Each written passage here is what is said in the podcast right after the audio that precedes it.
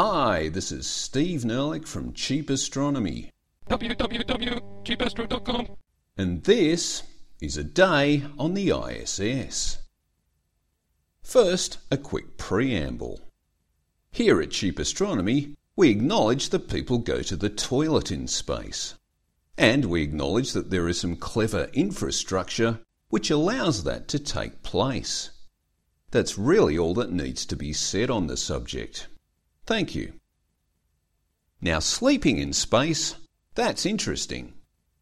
A day on the International Space Station generally involves 16 sunrises, but is nonetheless timed to fit a 24 hour cycle of work and rest, since this time period seems to be hardwired into the average human brain, and it makes life easier for ground control. So the ISS crew aim to sleep for 8 hours out of every 24 hours, using sleeping bags to stop their arms and legs flailing about, the sleeping bag being attached to a hook on the wall to stop the astronauts being suctioned up to one of the air conditioning inlet ducts. And when I say a hook on the wall, the wall, floor, and ceiling are just arbitrary surfaces when you're in microgravity, in the same way that the directions up and down are really just arbitrary. What is important when you're sleeping is that you position your face near an air conditioning outlet duct.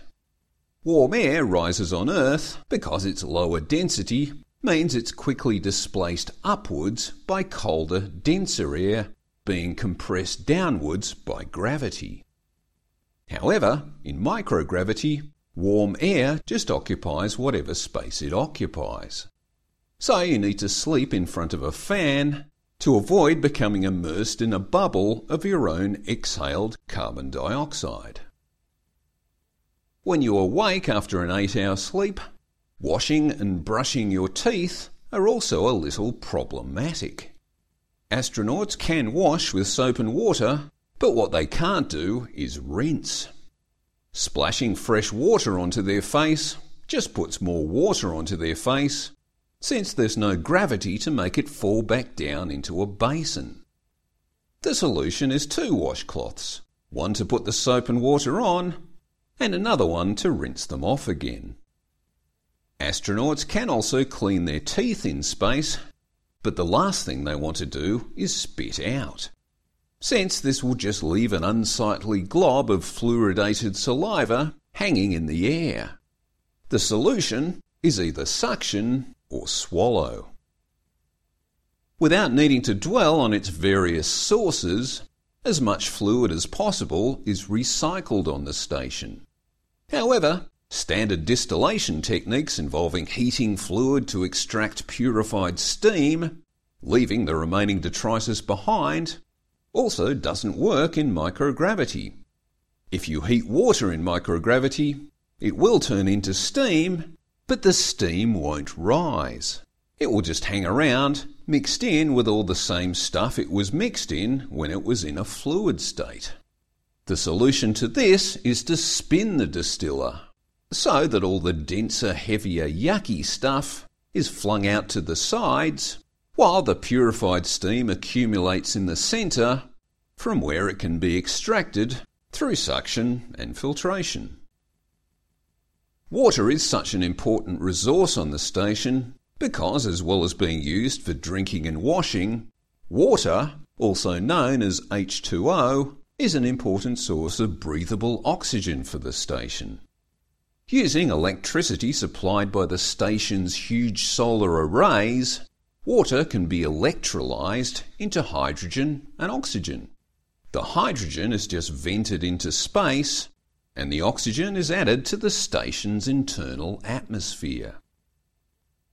The station's internal atmosphere is maintained at the atmospheric pressure of Earth at sea level, which is also known as one atmosphere. The air mix also approximates that of Earth's, being 78% nitrogen and 21% oxygen.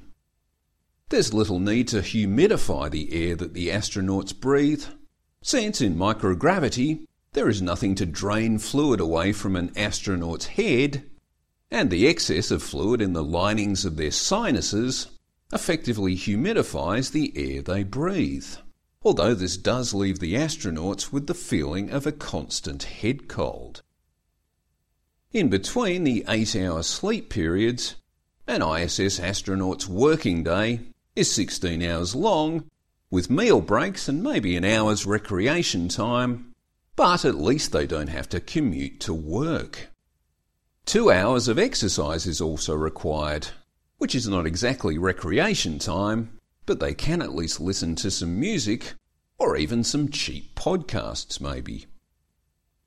Exercise in microgravity is all about working against resistance as a way of simulating the effect of gravity on muscles and bones. For example, astronauts may run on a treadmill wearing a compression harness which offers a degree of resistance for them to push against. In the absence of such exertions, the conservative metabolism of the human body is likely to start reclaiming calcium from bones, leading to a type of osteoporosis, and the absence of exercise will also tend to make unused muscle diminish in size, strength, and flexibility. Now, if you're into extreme sports, Few things can match an EVA, an extravehicular activity, which is often inappropriately named a spacewalk, since something astronauts never do in space is walk. Indeed, the things they find almost immediately unnecessary in space are their legs. Of course, when they do an EVA, they need a spacesuit. One of the key purposes of a spacesuit is to prevent your blood from boiling, not because of any temperature change, but because it's atmospheric pressure that keeps the gases dissolved in your blood dissolved in your blood.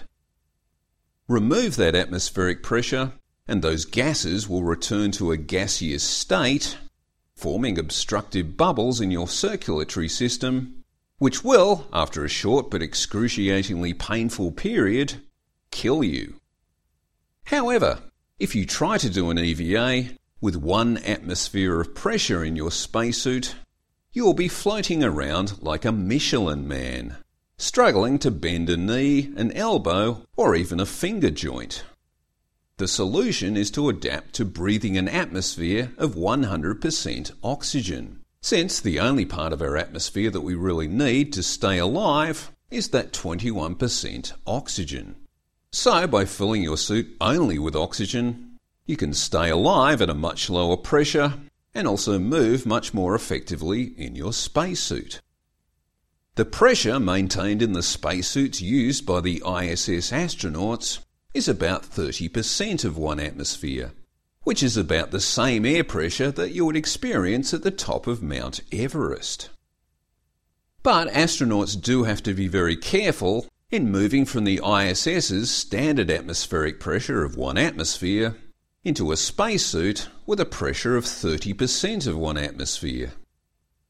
Essentially, the astronauts have to do the reverse of what scuba divers do. They have to decompress before they get into their spacesuit, otherwise, the nitrogen that's dissolved in their blood will quickly bubble out and give them the bends. If the need is urgent, this decompression process can be carried out within about two and a half hours by moving the astronaut into an airlock and putting them through graduated decompression steps while they breathe an atmosphere of 100% oxygen and slowly breathe off the nitrogen that's dissolved in their blood. Alternatively, if there's more time to play with, astronauts will generally just camp out in an airlock the night before their EVA, giving them much more time to breathe off nitrogen in a more relaxed fashion. And perhaps it's just as well that the astronauts are breathing 100% oxygen, because doing an EVA is a very aerobic exercise. Conducting complex mechanical tasks during an EVA has been likened to trying to change a tyre while on roller skates, while wearing two pairs of ski gloves and a backpack.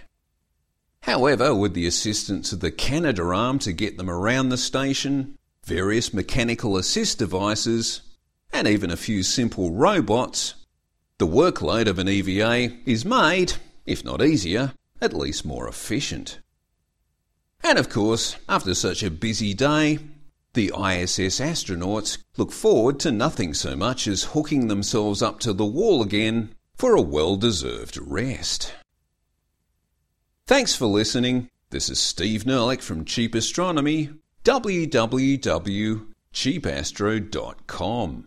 Cheap Astronomy offers an educational website helping you to conserve more than just your angular momentum. No ads, no profit, just good science. Bye.